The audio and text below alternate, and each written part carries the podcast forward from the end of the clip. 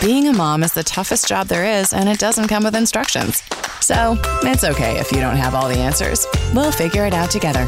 This is Mom Brain with Hilaria Baldwin and Daphne Oz.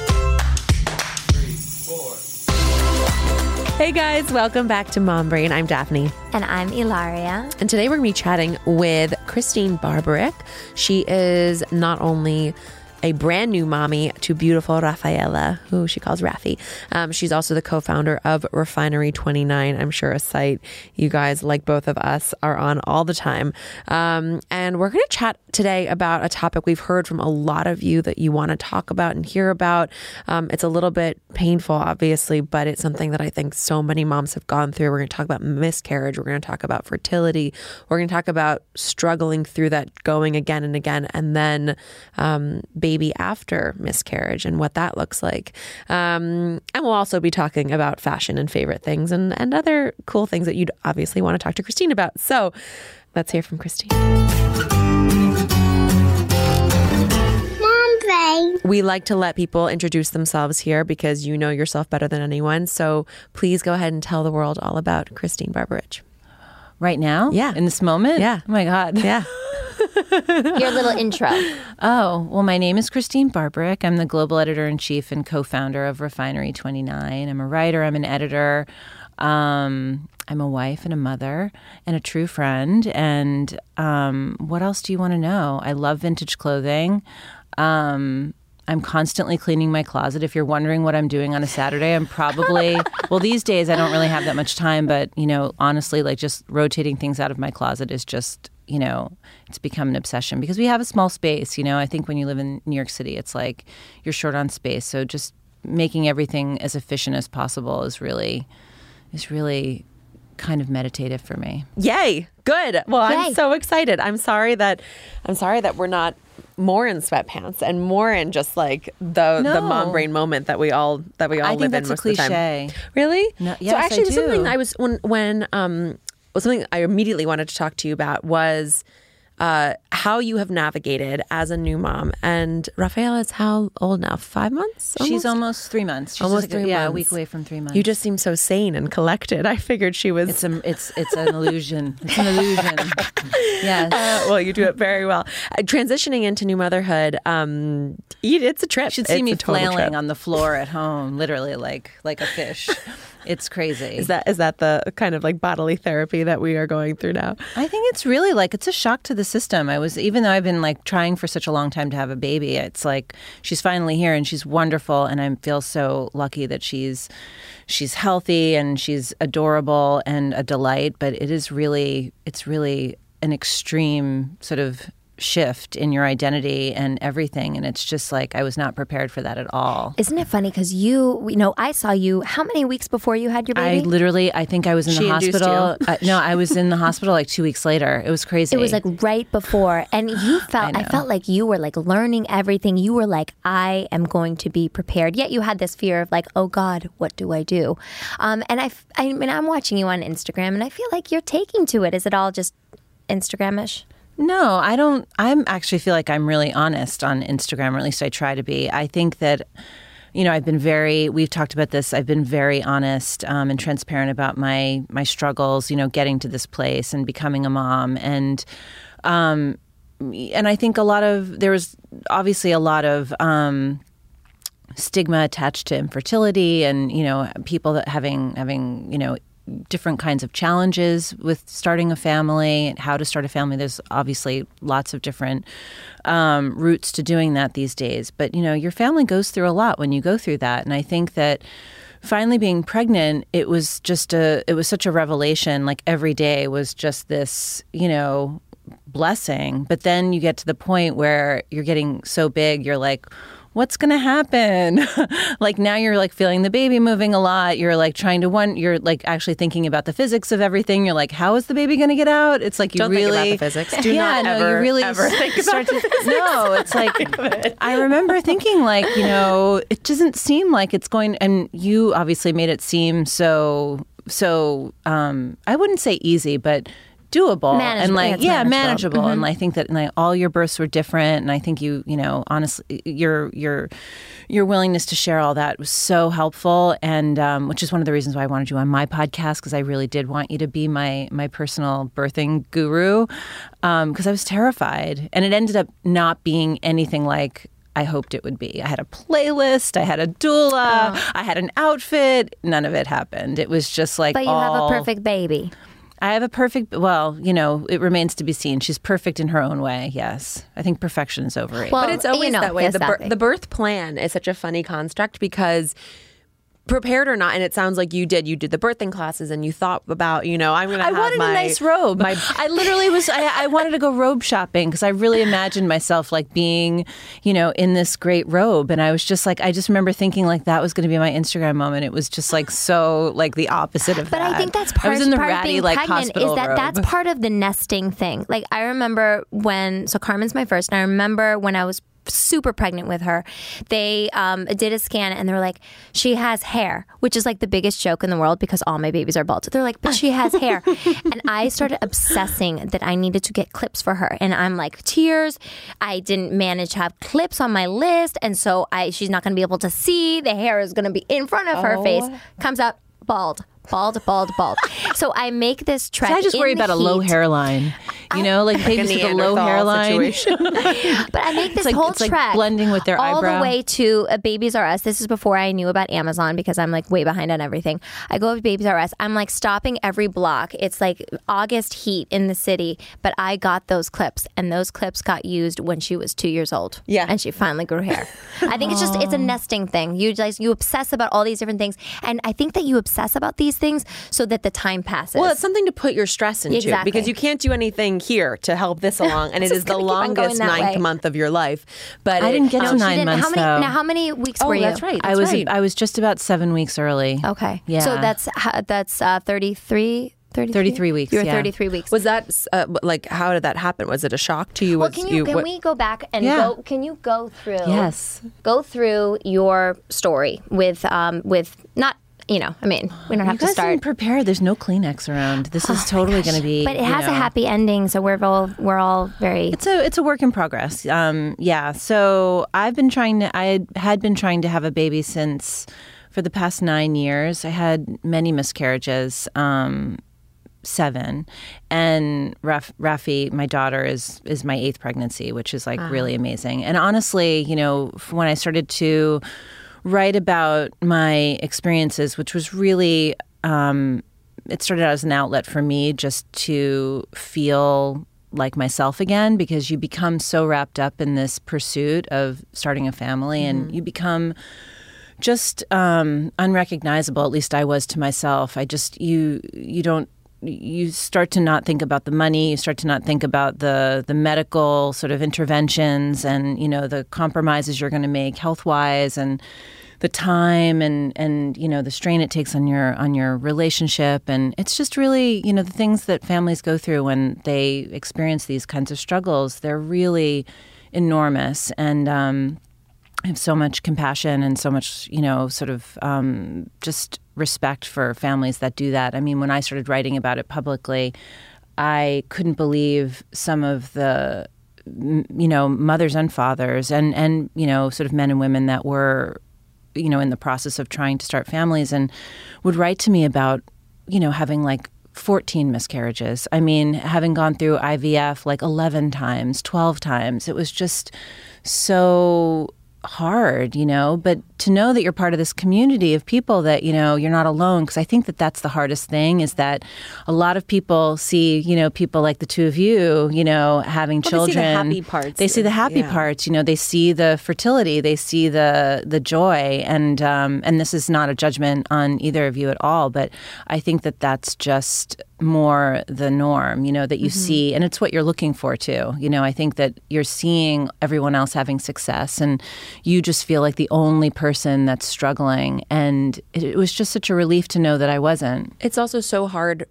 I- found in my own life to share while you're in the struggle. Most people will share after they've achieved Yeah. some kind of success. That was one of the first things I wrote about. it's hard because you're like, okay, yeah, you struggled, but now you're good. Like you're you're you don't understand what I'm going through, and it's it is so poignant and powerful and vulnerable that like that you'd be willing to go that deep for people. It's really impressive and I felt like the thing it was funny a woman wrote to me and she said that she had become you know personally sort of just every time Angelina Jolie would announce one of her pregnancies, she would just feel devastated. And you feel guilty because you it's not it's not as though you don't want other people to have joy and success and and um, you know in their in their sort of you know wish to expand their families, but you know it was so hard for me to to feel like no celebrities would ever talk about like having miscarriages. And they're really the ones with the biggest platforms and they would only talk about it like I had one miscarriage Right. and they would only talk about it after they had a healthy child. And I think so many people are in the middle and they're still sort of, you know, moving towards the light. And I think it's just it's so important that more people, if they feel comfortable, you know, talking about their experiences, because there's so many, there's just so much latitude, um, to be able to share it. Because I think that there's a lot of options out there too, and to be able to share what worked Yeah. for me with other people. I mean, it was a matter of finding like the fourth doctor, you know, or the fifth doctor, the fourth or fifth doctor, you know, that finally felt like he understood my body, you know, my my chemistry, how it was so going to work for me. the yeah. things that the things that don't turn on or do turn on or I remember family members of mine um, there was like an antibiotic. There was a whole thing where her body was rejecting her husband's sperm and this whole thing and it was like such a novel one-off thing that just happened to be discovered because of one doctor she went to. Um, but it changed her whole life obviously.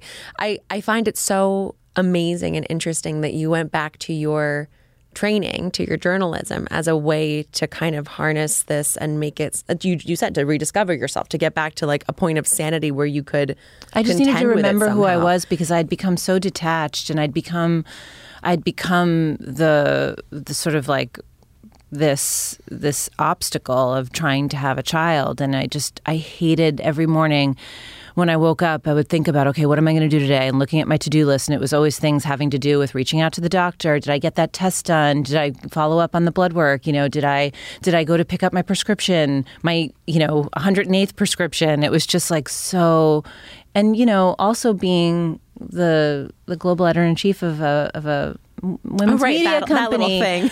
is just like you know to be to continue to be there for people that needed me at work and my husband and my family. And it was just difficult. And I think that the people that knew how hard I was trying to just be there and be you know and show up and and still be you know do fulfill the things that I needed to fulfill um, while moving along on this journey. And um, you know it was it's it's it's absolutely a miracle I mean I still can't even believe when I wake up every morning I look at her I'm like who are you oh, I'm like I can't believe that you're here It's, like, a, it's like a holiday, a present every day. No, it wake up- literally yeah. is. It's like, and, and she looks just like those crazy, you know, you know, the imagery that you know the in when you get yeah, like the, the, growth the 3D, like- the 3D the 3D I know, picture. She looks so exactly cute. like her 3D She's so picture. cute. Yeah. Now, for you know, so I've had I've had three miscarriages too, um, and it, they were very early on, um, and I have obviously had four, you know, children, so it, it makes it easier easier to talk about because you know I, I have my I have my little babies, um, but. One of the things I find is those first three months, because those are the first three months that are very nerve wracking. We talk about secrecy. You know, I always think like if I had another, if I had another one, maybe I would tell people right away. Like, why are we hiding it? Why do you have to have this, you know, these 12 weeks shame. of secrets? Because Yeah. there's so much shame Mm-hmm. attached to the failure of a pregnancy, and it's just so awful. It's like it's like you feel bad enough yourself, and then to feel like people feel sorry for you. Mm-hmm. And um, you know, I wrote about that a bit in the first essay that I had that I had done um, about. I didn't know how cautious you had to be in the first trimester. I was just really arrogant and cocky, you know, the first time I got pregnant. And I was telling lots of people, you know, when I was eight weeks pregnant, I thought that, you know, there's no, it, that won't happen to me. Right. And, you know, little did I know that that was going to become, you know, a, a really powerful theme in my life. And that feeling of having to keep it from everyone. so was your first one because because Rafi was IVF, right? Yes. Okay. Mm-hmm. Um, was your first one with IVF, or was that an, it was that no, getting pregnant? no. actually? I, okay. I was really getting pregnant was was wasn't the challenge for me. It was staying pregnant. Right. Mm-hmm. Yeah, it was like every time going in And for what that. and what week approximately would you? Always the same. It was the seventh or eighth The week. seventh or that eighth I would, week. Yeah, I would go in. It was when I would go in to see the heartbeat, Right. and there was and there would be no heartbeat. Got That's li- literally the most devastating thing. And anybody that that listens to your podcast, you know, that has been there, it mm-hmm. is. It's awful. It's tough. It's heart wrenching. That's the thing that makes me cry because it's like everybody in the room. You, you're literally consuming everyone's disappointment. You If the feel nurses, them. the doctor, That- your husband. It's like, and then you know everybody that you did confide in that knew that you were going to get, you know, to go for that appointment. And then you have to wait before you decide what you're going to do. Are you going to get a D&C? Or are you going to wait for the pregnancy to, To- just sort of pass, you Yeah. know, pass on its own? And Do you regret telling those people at no, I mean I don't have any regrets. I mean I think that I I don't. You know, I think that um, I think that I think I had these experiences, you know, for a reason to help to open up a dialogue, you know, that women can share this, you know, in our successes and and when things don't turn out exactly the way that we hope that they will. But I think that it does make you I think that some people may have stopped trying. I felt really um, grounded in my in my pregnancy because I knew how much I wanted her. You know, she was a she was very very wanted, and I didn't have any doubts.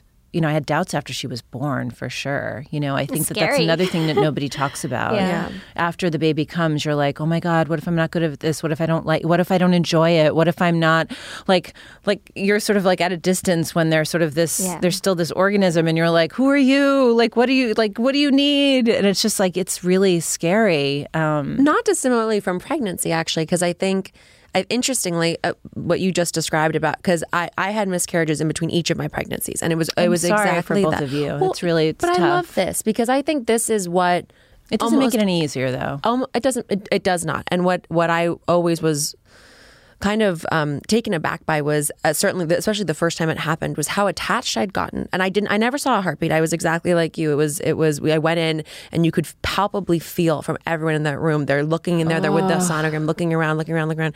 And they're like I just I don't see a heartbeat. And it's the most horrific Even just hearing you say it right now is just like it just it just breaks my heart. It's just so hard. And you can't imagine being that attached to something that like you it's weird because you project it into the future. This is my life. You know 9 months from now I will be here and and it's ripped away from you and it's hor and you're so attached already at that point. But what I was just thinking from you is we have a lot of expectations around pregnancy and around what that would look like and feel like and even to your point of showing up in the robe at the hospital and having this great picture and what the what the aftermath of pregnancy looks like, we also are sold a bill of goods about sometimes of like the immediate connection you'll feel to your baby and the knowledge of just the intuitive nature of motherhood and all this stuff. And I felt like when I had my first baby, I felt so. Um, I had maybe one friend who'd had a baby at that point. Laurie and I didn't know each other when we first gave birth. Um, and I, I felt totally isolated. I felt like the mothers that I knew were many years removed from early motherhood, so they had kind of rose-colored glasses around it. Um, I I did not feel that immediate sense of like no, knowledge and knowing. Um, I didn't feel the immediate understanding of the identity crisis and shift that I was going to go through, and um, and I do think that I love that you see your journey to parenthood as an opportunity to inspire that conversation around getting pregnant and being pregnant. And that probably, I think now it will continue into what it means to be a mother and how, um, how much more richly different than what you're told it's going to be like that can be. Um, You're going to be a very conscientious mother. It seems like you are already. I mean, and- and it's just inspiring. Anybody who who faces suffering in their lives and decides to do so consciously and to learn from it and learn from it so you can help other people is just I mean it's we're very lucky to have you. What was it like being pregnant after all of that? Getting to feel the heartbeat and feel the kicks and all of that. What was that for you? I think it was one of the reasons why I was so drawn to Hilaria and why I wanted to talk with her on my podcast because I think that there was something that I just got from her from seeing your posts on Instagram, you know, not knowing you personally or really much about you personally. And there was just a relaxed, you know, kind of just vibe about you. And that's what I needed more of because I was just like, this all the time, like super tense, like scared. I mean, I did not take any day for granted when I was pregnant. I felt at any moment could be taken away from me. I was like not I was I was trying to really be confident and, and peaceful in in the in the the sort of assuredness of this pregnancy. And my doctor kept telling me you're good you're good. My husband would have to remind me. He's like this one's sticking. But I even like into the third trimester I was so afraid.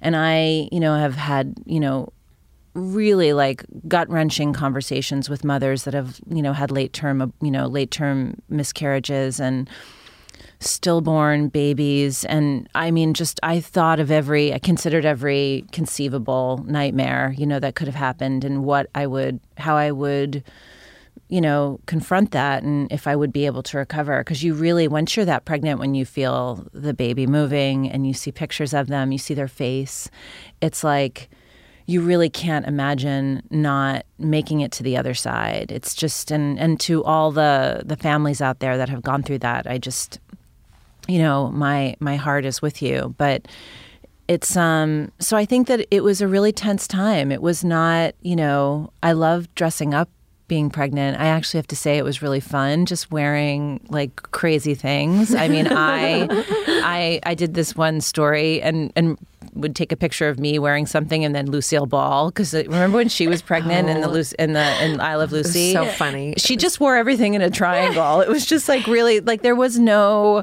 like trying to disguise a pregnancy back then. You just wore you know, sort of Houses. like like little like yeah, like tent dresses, and she just looked amazing. And um, I just really loved him. Like I was somebody that really embraced, you know, the changing of my body, and you know, gaining weight didn't bother me. But you know, it was up until the end. I ended up getting preeclampsia, so I had a lot of swelling, and that was why I had to. Um, I had to deliver Rafi. So it wasn't, she didn't really want, she wasn't, she had no problem. She, she didn't need to come out. She didn't want to come out. She was really upset when she came out. She was screaming her head off. And um, so I felt a little, I felt a lot of guilt because of that too, you know, that I had to disrupt this, you know, beautiful pregnancy that she was having. And, she, you know, she spent four weeks in the NICU, which was another whole Hard, education. really. My husband calls my my experience the trilogy, and he really feels like I need to start writing about that because another thing I don't think any parent is prepared for is being in the NICU, and I the lactation room was right by the most. I, I, I guess the most severe part of the NICU where Yeah. the really like the, The really little, little tiny ones. babies, you know, 18 weeks, 22 weeks, 28 weeks. Um, it's just they would have these nurses, but there was such an incredible operation there. I have so much appreciation and regard for the people that work in the NICU because um, they just they just hold it together, you Yeah. know, for the parents and for you know for the for the babies. I mean, and I'm being on the other side of it and knowing that that's what happened to Rafi, you know, and the head of the NICU came and told me what was going to happen. He told me not to be upset or to worry if they, when they brought her out, if she wasn't crying, that it didn't mean anything. And, um, you know, I saw the bassinet, you know, or, or the, um, the, little table.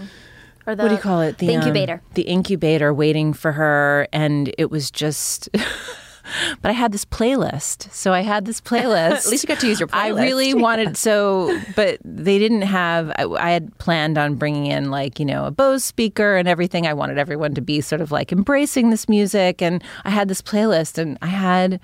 I can't even believe this. Like, how did Journey's "Don't Stop Believin'" end up on this what playlist? was on this playlist? Are we like Guns N' Roses? Are we no, no, it's a really like, cool what playlist. And then I was just like, they. So I, all I could play it was on my phone up by my ear, and only like me and my husband and the and like one of the doctors could. Don't stop. Yeah, really. So it was so funny, and I'm just like, I'm like here. He's telling me that he's starting to pull the baby out. And I'm like, no, I gotta get a good song on, oh, and I'm literally seriously, and and then all of a sudden it's like, it's like Steve Perry, just a small town girl, oh. and I'm like, oh my god, my daughter's being born to. Journey. This is Rafi. She's coming now. And that was it. And, you know, and then they took her off. But, you know, fast forward to being in the NICU and seeing them rushing in these incubators oh, and saying, we've got a 25 weeker. And then everybody would just sort of, you know, clamor and have a job to do. And I would see these parents like holding vigil every day, night and day, you know, just like I was and with mm-hmm. my husband. And you just, you know, you just get through it. And How big was she? she? was four pounds, six ounces. Okay, so not not Yeah. not too too tiny. She wasn't too tiny. She had just had a growth scan the week before, and she was. They said she was about four pounds twelve ounces. So I remember us. We were all feeling pretty confident that even though she was going to have to be delivered early, that she wasn't going to be that small. Yeah. And then when she was born at four pounds, you they know, always change. over they always overestimate. Yeah, they do. And then she lost a little bit of weight, so she went to like three nine. Oh, that's little. But she was so skinny and so long, and and just like such a beauty. Even though when she even when She's she was teeny really tiny, cute. She's I really know. cute. Thank you. My uh my Rafa was in the NICU. So I also ha- I have a Raphael. Yeah, no, I and he was in the NICU because he was born 35 weeks six days, Mm-hmm. um, but he was six pounds seven ounces. And I remember they, you know, they, he came out and he came out blue. He had the cord around his neck. Actually, I had two babies with cords around the neck, um, and they put him on my chest and he wasn't breathing. Um, he was kind of he was trying to breathe and he was like purple, and so they took him away, um, and and then eventually brought him back and he was he was sleeping. They're like you know we need to put a tube down his throat and stuff like that. And then they sent me up to my room to rest. And i was literally like this with my my arms crossed. And i was up there. I was like i'm not okay right now. This was not how it was supposed to be. Yeah. and finally after like two hours they let me come down. And he was like all with the the tube down his throat and gauze around him. Oh it was so tough. And then and i started to cry. I mean as as you do. And this is just was not this was not the plan and then I looked around at the other incubators and I saw these teeny, teeny, tiny babies. And then I looked at my chubby baby and I was like, okay, He's Hilaria, okay.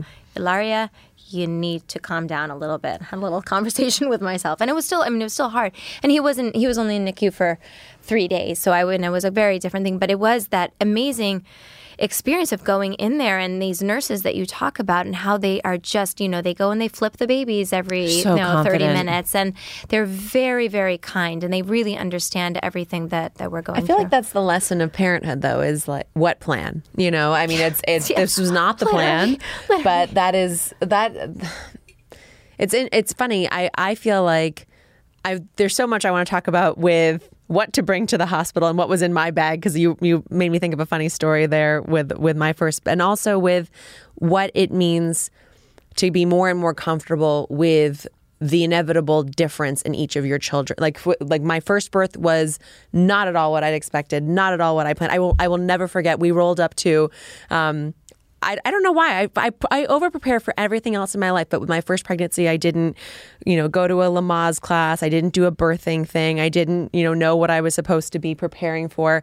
I thought I just needed a lot of pillows, I, so I literally had my husband. I'm not Tell kidding you, you. a nesting obsession. like pillows. Must have lots of I, pillows. had, I don't know. He, so he, you know, he's a big guy. I had him carrying like four bags, huge bags of pillows and a comforter because you know those hospital beds they're not very comfortable. They're I don't not. know. You're absolutely right. I don't know I got black thought- sheets one time around. Black I got sheets? black sheets and a hmm. black robe because you bleed afterwards. I know. And so That's I was true. like, Actually, I that's smart on their and part. then The I wanted to put them. But they can't bleach them then. What? It's like you're at the hairdresser. A little You know, they give nylon. you like the the black, black yes, yes, yeah. you're, yes, you're absolutely right. And then I wanted to put the black sheets at, at home, and Alec was like, "No, no, I love you, have like a goth No, birth. no. Oh really? I feel like Alec would like some black silk no, sheets. I he, feel like no, no, be- he's all into the florals. It's very No, surprising. he's a Laura Ashley. Stop it. he was like, A shabby I'm like, I must have my black sheets because everything has to be super, super clean in That's my house. hilarious. Um, he's, he's he's very surprising. You know what? I want to I want to go back to if it's okay because you know we're talking about miscarriage, and then you know yes there is this community and it's becoming I don't want to say that it's in to talk about it, but it's becoming accepted and less stigmatized about you know miscarriages and just having difficulty getting pregnant, and people like you um, are being brave and coming forward and being like, hey, this is my story and I want to help you, but when you're alone and you're just like, okay, great, I got my community. But then you have to go, for example, you have to go to pee. And I remember that would always be like in the first three months, especially, like, okay, gotta pee. And then you look at, I mean, this is graphic, but you look at the toilet paper. Is there blood or is there not blood? Kind of thing. How did you, mean when you're pregnant? When you're pregnant. Oh, yeah. How do you find peeing becomes like Peeing is literally stressful. it's p- it's you have to do it all the time, and it's traumatizing. It's a whole com- complicated thing. But how do you get into those moments where, you know, I am alone, I don't have my community around me necessarily, and how do I calm down? How do I do some self soothing, self self care in those moments so that it's just not every day is a struggle? Or do you think that every day is just going to be a struggle during if you have difficulty with pregnancy? I think that, well, first of all, I think that it's most people are not immune to struggle in pregnancies. I've actually heard so many stories about you know women that have had no problems, you know, having their first child and then spent, you know, the same amount of time trying to have a second child. And and I remember always thinking like, you know, you're so greedy. It's like you already have a kid. Like why are you? And but it doesn't matter. It's like when Mm-hmm. It's you have the desire, and you really feel like this is what I want our family to be, you know, it, it becomes hard to let go of or to, you know, pivot on that. But I think the thing that, the only thing that helped me um, when I felt really, really um, just despondent and just, you know, like I almost like I couldn't move because I would become so scared. There were days when I would have, you, you know what it's like when you have a little cramping. Oh my God. And you're just like, oh my God, is this the beginning of a miscarriage? It's just like you just become, and then, and, and, and you can't actually stress yourself out because that actually makes it worse. And I just remember my doctor telling me, um, no, it wasn't my doctor. It was a it was a, a woman. She was like a social worker, um, uh, or like a psychotherapist. Um, but she had that kind of background. And I met with her uh, at a friend's urging after like my third or fourth miscarriage, and she told me. Um, and I don't mean this in a in a sort of super religious way, but she said it to me, and it really resonated with me. She said that every get your Kleenex out. She said that every baby is three souls coming around a table and making a decision together, and that it it wasn't just me, you know, and that there were like other people that were involved in bringing this person, you know, to life. And so when I would be in those moments where it was just me and my belly and my doubts and my fear that I was doing everything wrong and I was basically going to create a miscarriage, I just would remind myself like she has a will to live, you know, she's this is she is a person, you know, she's she's either going to, you know, have, you know, this life or she won't, you know, and and it just made me feel a little bit better like so i would just talk to her and just like you know kind of tell her how much i wanted to meet her and how i couldn't wait to you know um, do things with her. And it just helped a lot to sort of almost kind of remove myself a little bit from it and almost make it like it was a conversation between us. But i think everybody has to kind of resolve it themselves because it doesn't it doesn't get easier. I almost my husband it was so funny um, because then you start to think about when you do IVF, you start to think about if you are lucky enough to have embryos, you know, left. It's like, what do you do with them? Right. So my husband's like, you know, already, you know, He's ready like, for it? Oh yeah. And I'm Would you do it again? You want to do it again? You think? I think if I did it again, I would try and find a gestational carrier. Yeah. I don't. I don't know that I'm really cut out for. I loved being pregnant, but I think the stress of just like of You've everything that happened towards the Your end with the been through a NICU and everything. Yeah. I don't know that I could do that again. But um, yeah. But I think that I think that maybe I don't know. We'll see. I just But want to get through the beginning of. Rafi first. Well, you're right. Yeah, three months in Three is months like in, very much at thinking, the. "Hmm, maybe." It was. It's deeply challenging um, because they're up all the time. You have those cluster feeds. You have the. They're still kind of in a different world, and especially I know she was born early. You some part of you is like, well, you would you would have just come out of the body like a month ago, you know, and, and I sent a video to Hilaria um, So cute. because that was one of the first videos, the first like moments of her sort of like coming, like awakening in the world. It's like she's kind of looking around and smiling, and sort of like you can see her reacting to things. She's just starting to recognize She's me. human. Like when she hears my voice, she turns, and it's really like that's the thing that you that you connect to because she's a person. You know, it's not just that she's my baby; it's that she's a person. She's her own little person. Yeah. You know, my mother, when I was pregnant with Carmen and I would get those cramps, and I get like serious implantation cramps. I mean, you feel like, how is it possible that I'm still pregnant in your hips and everything? And I remember just being so upset because then then they tell you don't stress, and you're like, okay, won't stress, and then you're stressing about not stressing. It's this whole like like really complicated thing that you get yourself into. And I remember she was telling me, she's like, this is preparing you for a lifetime of not being able to control the situation. Yeah.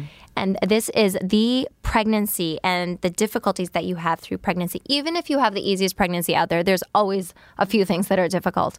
That, you know, that's just teaching us parenting. It's preparing us for the next, you know, 18 years and beyond once the baby comes out. And that really, that helped me a lot. Um, and, you know, what you're going to find, and I'm sure you already are, that, you know, once they come out, there's all these decisions that you have to make for your child. And you're like, oh God, I don't know if I have like the right degree to make these these these uh, decisions for them. It's it's it's scary. I think you have to rely so much on your instincts, mm-hmm. and I think that you really have to know yourself, um, and also trust yourself, which is something that I also was not prepared for because somebody else's life is at stake. You know, it isn't just about me and me taking risks and me, you know, sort of like working, you know, sort of burning the midnight oil and never not getting any sleep. It's like you really think that this other person is relying on me to be in you know, to be healthy, to be, Alive. you know, cognizant, you know, to really be exactly, you know, to be looking after her in a super responsible way. Let's talk about that because I, I think that that's a really interesting transition for a lot of um, a lot of mothers who have like an established life before they have kids. So you've had this incredible career. You've had. Um, I hope know, I'm still having it. You, not, you start no, to I, think I'm, like, I'm sorry, does anyone care? The past tense was up. Oh, no. The past tense is the build up to the even more incredible career you have right now. But you have you have consistently been in a position of of of power and of stress and of lots of decision making and people relying on you and you needing to trust yourself and all of those things you just spoke about. I'm curious how your motherhood experience, how your parenting has, what kind of perspective has it given you? How has it evolved that professional Christene now that the professional Christene is balanced with the personal Christene in a different way? I think that's a lot of question in one question, but I think discuss. I think I think go. Yeah, essay. Go. I think I think what you mean is, um, you know, how am I kind of um, how am I sort of balancing the two things now, or well, how? I'm, I'm, always curious about the balance because look, you have a really high high pressure and high stakes job, so I'm always curious about the balance, and I would love to hear you talk about that. And I'd love to hear if you think that you've changed professionally or that you have some kind of new perspective um, now that you are a mother too. Well, I would definitely say I'm much more sensitive and much more compassionate. I mean, I think that this whole experience has really made me just love other women that much more. And I think that it's just when you think about when Hilaria was saying what I think you said your mother said about like you have no control over mm-hmm. the situation, but when you are pregnant, you really have no control over your body. And I think that it's I think for women in particular, because we take on so much in our lives, you know, we, you know, we are the primary caregivers um, for the most part in our families, and um, you know, I know for myself, my husband is an incredible equal partner, but I do so much. I mean, we and I and I'm not a martyr about it, but I just think that we do, and I'm happy to do it. Right. Um, but I think that taking on that sort of that guilt or that feeling that your body isn't working the way that you want it to, or if you're pregnant, you're having a difficult pregnancy, and it's like you're not having this sort of you know, chic, easygoing. Like I'm, you know, those pictures of, of women on the beach in, in Tulum and they're like, you know, seven months All pregnant. and, oil and, yeah. And, and they're just like, you know, rotundness. yeah, like it's like, it was like 33 weeks pregnant. And oh, it's just God. like, and, and it's pack. just, yeah. like, it's just too much. I just think it's like, it's fine. I don't want to judge, but it's just, it really, there's so much of that that I think women have to contend with and they just feel like about themselves mm-hmm. even more.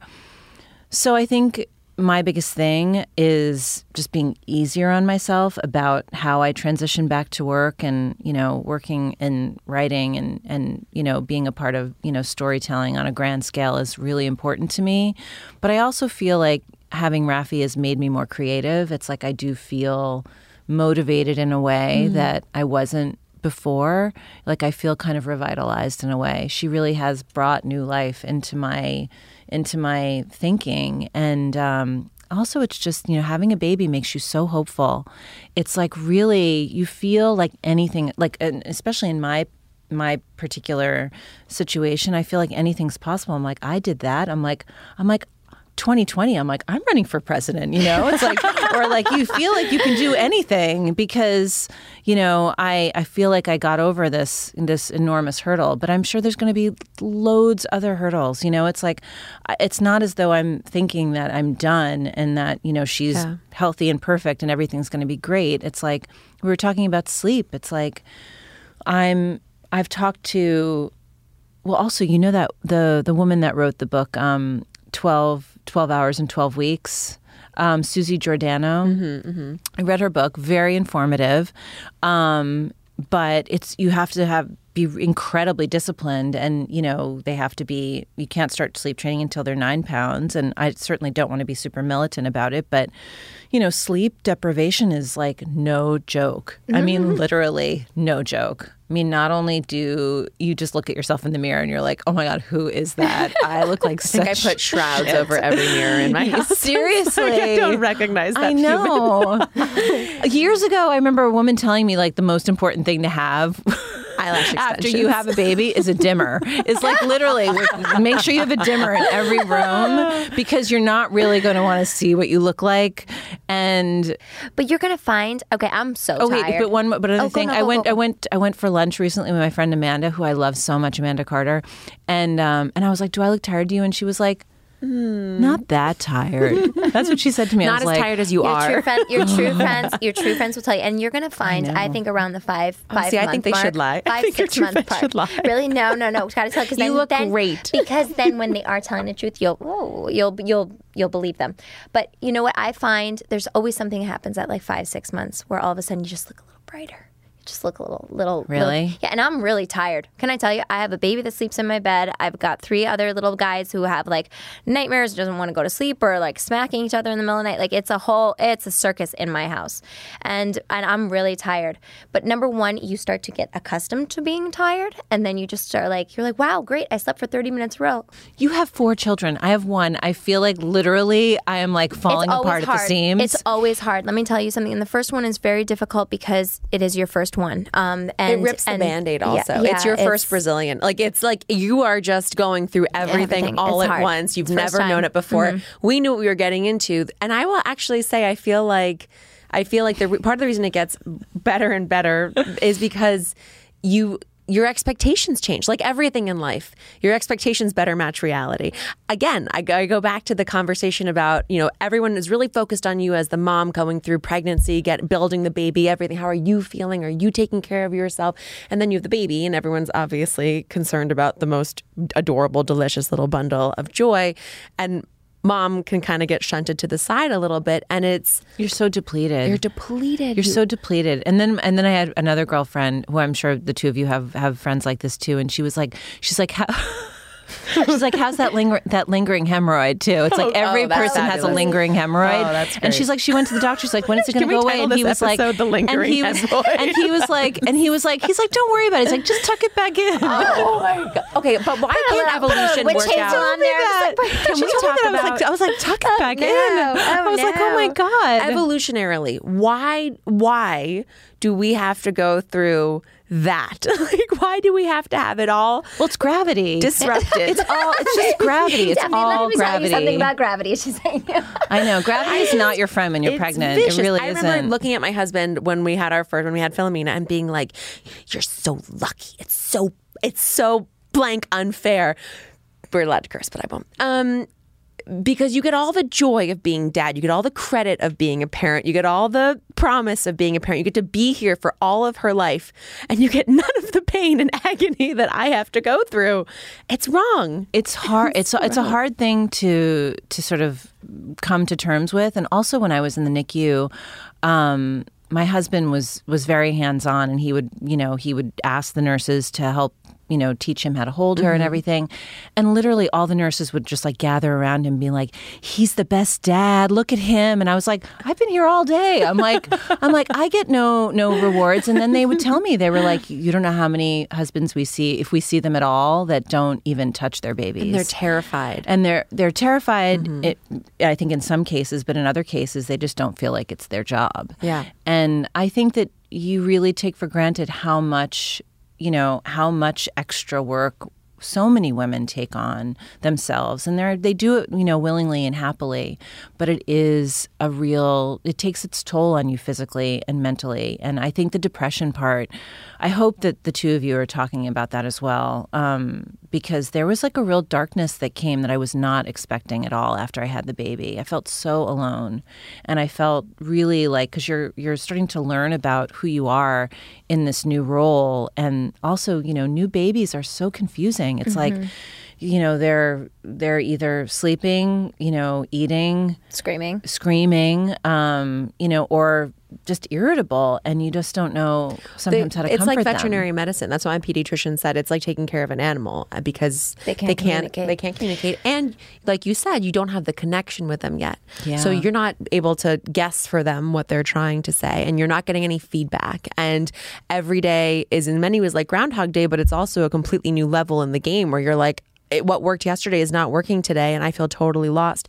And I think the I think that there's a couple things that I think com- contribute to this overwhelming sense of of the lostness of that early stage of motherhood. And I think it's isolation and I think it's the guilt around why don't I feel bliss and butterflies all the time. Yeah. um, and I do hope That's that we'll continue to have conversations Please about that. do because it was only my friends that had experienced that that I could talk to about it, and they were so. but you there are going to judge you for as a mother if they haven't felt that that like something's wrong with you Have either of you seen the Jane Fonda documentary? no So it's really, really wonderful, and I have so much, so much appreciation and respect for her because she talks about you know her first daughter, or her daughter, um, and how you know she was waiting for that bond to happen and, and it just never did and she still struggles with that you know and hopefully she'll you know continue to you know strengthen that relationship she has with her daughter. But I felt like it was so brave of her and so important that she shared that publicly because I'm sure that there are so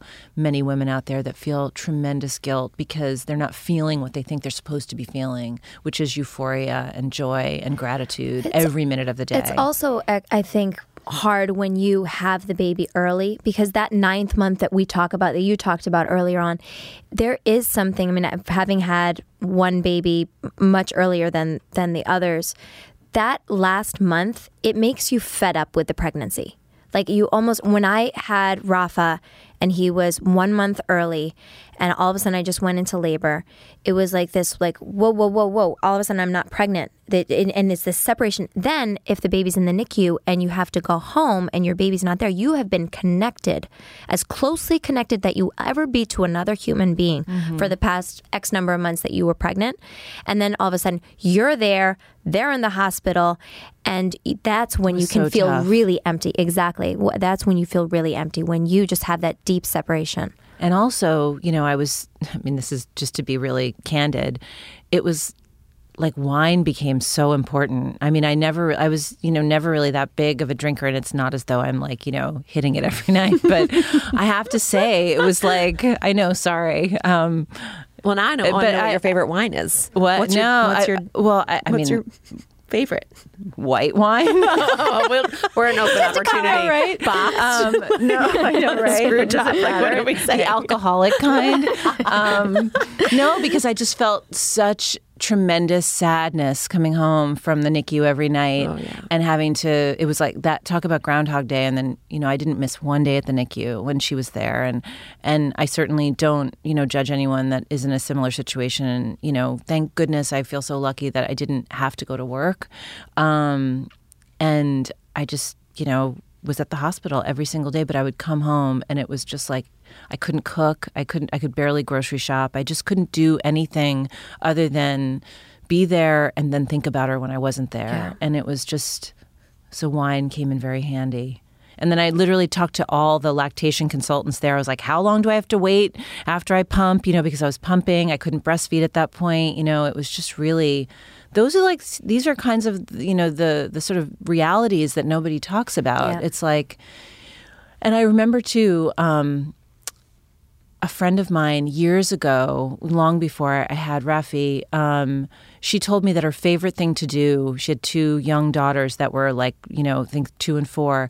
And I remember thinking it, and she said it with absolute, like, sort of like seriousness, that her favorite thing to do twice a week, she did it on like, I don't know, Tuesdays and Thursdays was to have a Xanax and a glass of wine after the kids went to sleep. And I was like, so strange. I was like, why? And she's like, it just like literally, she just needed like to just like tone it down a little bit. That's so But now. I get it. Now Yeah. I no, but now I get it. It's like you know, I had pneumonia when I delivered my last baby. Oh my God, you broke so, a- I you was- broke a my rib. ribs. It was like I was so sick, and my and the doctor told me I'd never had Dayquil and Nyquil before because I was like super namaste. And I'm like, give me some ginger, but I was so sick, and he was like, Give you just ginger. need to take exactly. He was like, you need to do Dayquil and Nyquil, and it was right after the baby was born when I like decided I was like, okay, I'm gonna try it.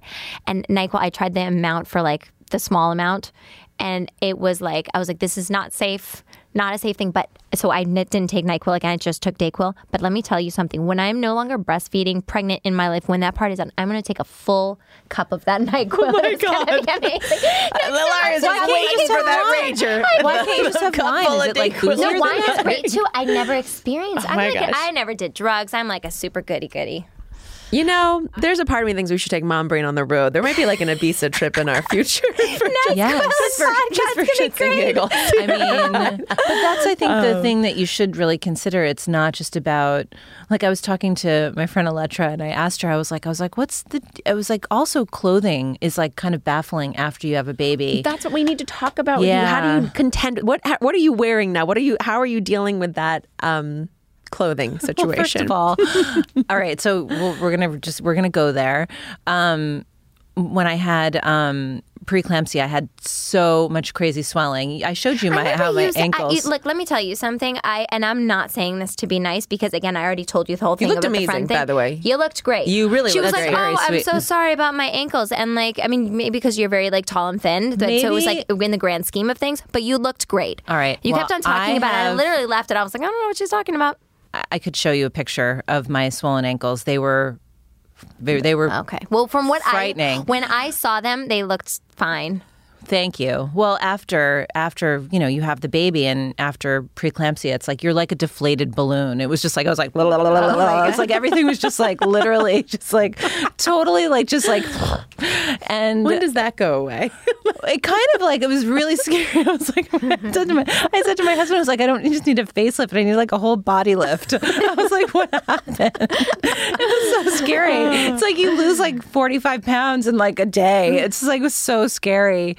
And I think that you know clothes really become a salvation in a lot of ways because you just you you're starting to reacquaint yourself with your body, and. um and also it's just the miracle of your body too. It's like you become you have such such just gratitude to your body for working and functioning. You know even as a middle-aged person it's just like the how resilient i couldn't believe my body was in coming back after that. And um and i think that i think that fashion is just different for me now but i also feel like there is a for whoever's listening out there, there is such a, an important white space for clothes that you know are sort of like post pregnancy friendly you know that have a little bit more stretch to them because your body is changing so rapidly that maybe have vents not necessarily like flaps you're hot all the time that are layerable but that you still make you feel chic. It's like i don't want to wear leggings every day. I don't want to wear sweatpants. I wear like my adidas track pants like three times, you know, at least like three or four days a week with like my, you know, either these Roger Vivier, like, you know, jeweled slides or, or like my glitter Birkenstocks because it's like, I just don't want to wear sneakers all the mm-hmm. time. And it's like, you don't quite feel like when you're on maternity leave, you can really wear heels, you know, but I feel like I'm, you know, me walking around the house in heels, you know, t- with no place to go, I'd feel like an idiot. But, but I just think that there is like such a an important phase in your life, you know, in the year following you having a baby, that you need things that are really hard to find. I have to go to like 18 different retailers to find those perfect things. Like one of the things I really wanted, um, and this is a great knitwear brand called Duffy, and they had this really beautiful cashmere hoodie. Like I just wanted a nice hoodie to wear underneath my big giant puffer coat because that's what I wear every day to take her for a walk because I cover her. But you know, I didn't want to wear just like you know, a workout hoodie, you know, yeah. a sweatshirt. So there are just certain things that just make you feel like human again. Yeah. They don't make you just feel like this sort of like this this sort of facility, you know, that you're just making something, you know, Yeah. that you're just this you know, I don't know. It's little things like that that actually let you give. Like I remember getting in the shower every day because this was it would bring the milk in and it would just like give me f- you know five minutes to decompress and like reset each morning um or whatever. It, it felt like morning to me. It was probably like three.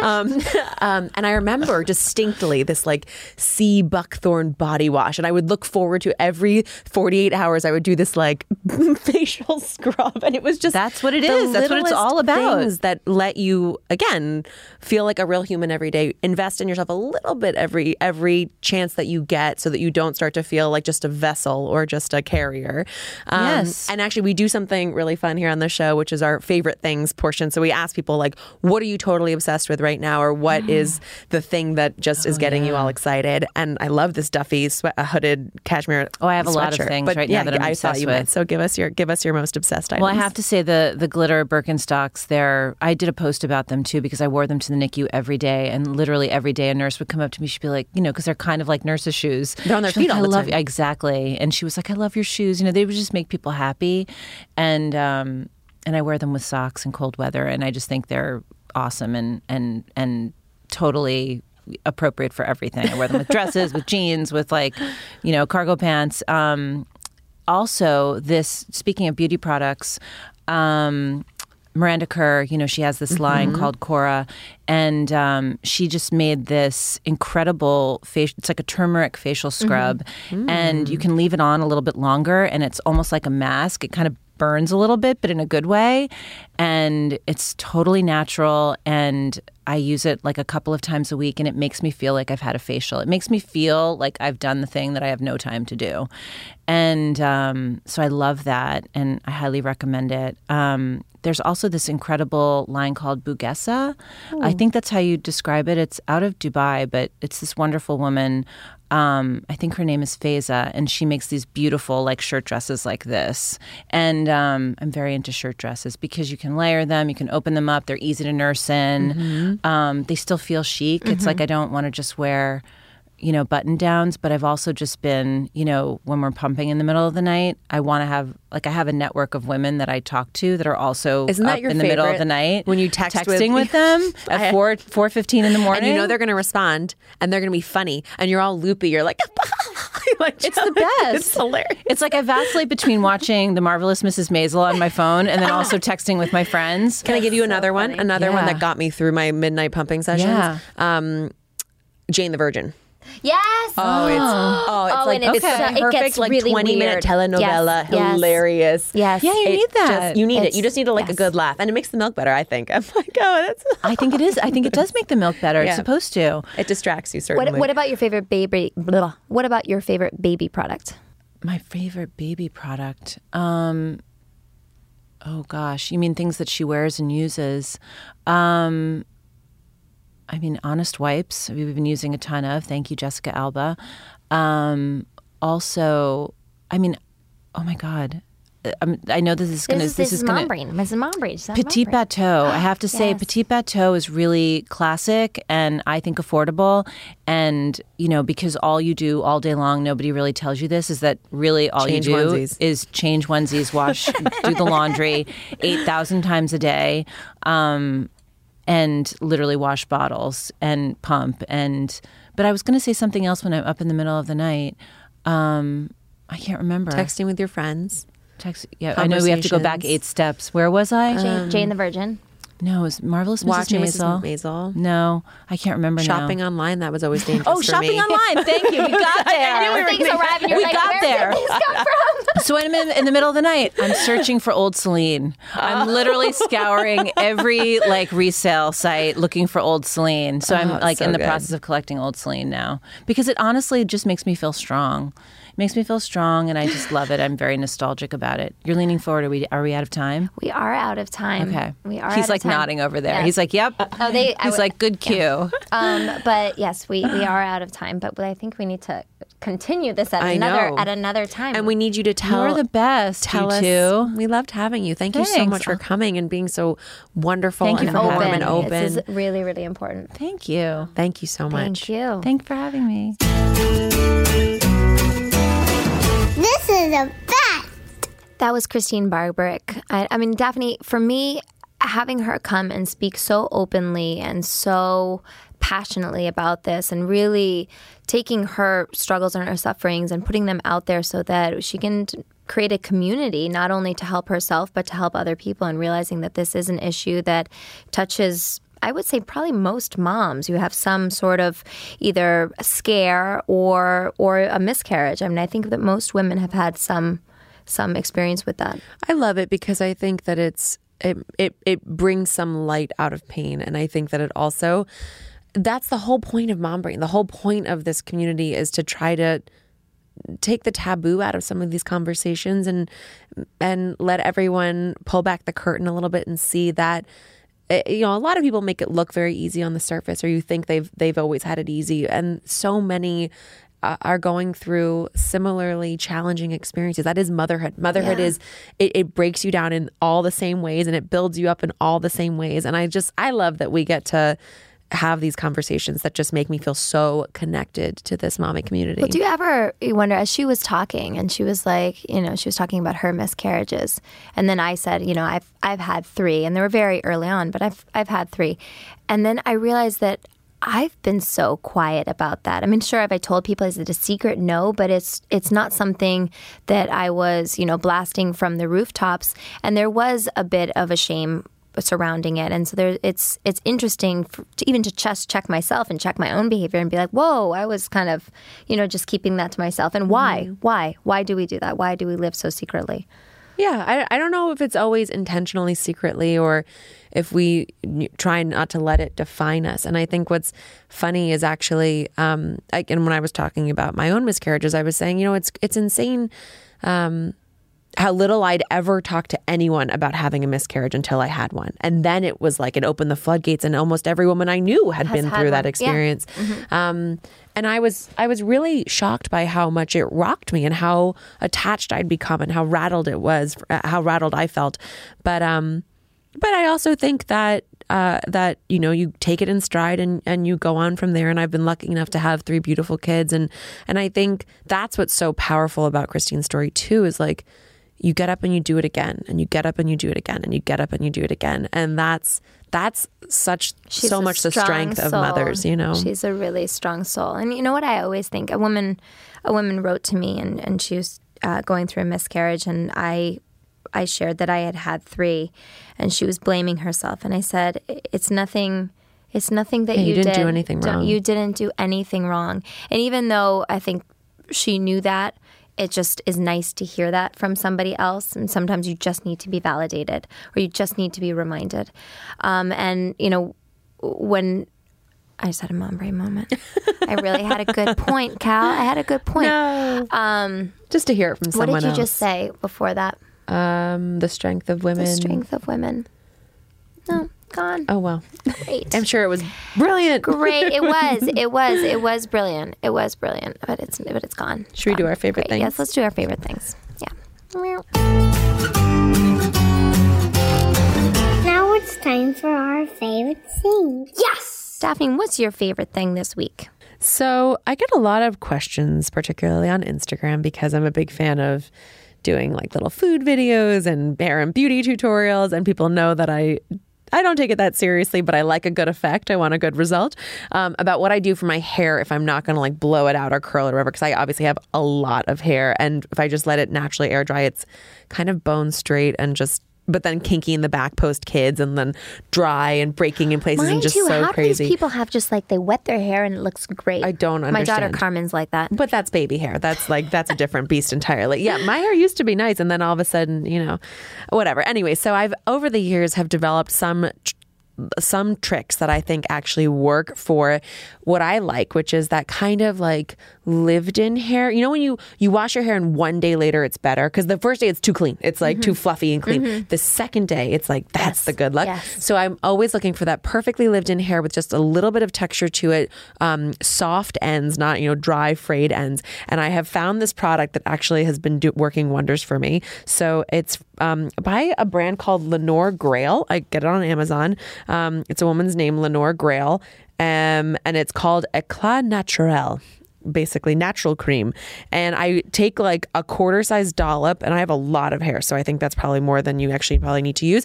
But um, i rub it between my palms and then i scrunch it into the bottom of my hair uh, all the way around and then right around the frame of my face. And it's this really lightweight moisturizing texture cream kind of. Um, and then i just let it air dry and it leaves this again like perfectly rumpled slightly bedhead but very soft no crunch to it really nice fragrance very light um, because that's another thing is i don't wear a lot of fragrance especially around the kids it's just it's overwhelming and i feel like um, i don't like to have a lot You of You must love sitting them. next to me, I'm like I don't ever smell a perfume really? from you. I, No. you know what? I, I am a perfume person. I don't even Really? No. Good. I'm glad because I'd be, feel really bad if I was giving you a headache working. it's, it's all the years working in food TV. They like will not let Yeah. you wear perfume because it ruins the taste. Um, but anyway, I'm really a big fan of this, and it's made my fast hair days really easy, which I love. Mine is a body scrub that I've been using. Ooh, um, so I am a um, I'm a big bather. I bathe morning and night, even if it's just for a couple of minutes. Sometimes there are other people, little children in the bathtub with me, but um, but I I do like to be nice and squeaky clean. So I um, will usually use Dial soap, um, especially after in like flu season because it like just kills everything. Like, let's just disinfect. um, and I'll use that with a little bit. And then I take um, uh, the uh, Sabon has a really nice scrub, and I really like citrus blossom, and I and I love it because it smells good and it feels like it exfoliates, and then also it has an oil in afterwards that mm. leaves you feeling super super hydrated. So I get the germs off. Then I exfoliate and hydrate. I love a two in one Yes, situation like that too. It's super efficient and it smells really good, and it makes me feel like I'm like half a human being. my moisturizing routine for my body definitely went out the window post kids. Like I still do a good job on my face, but I just But who that's has time to why- put the oil on and then wait for 20 minutes Right, before you put your why clothes this one's a really good one because then if you don't have time to moisturize afterwards, you've done it.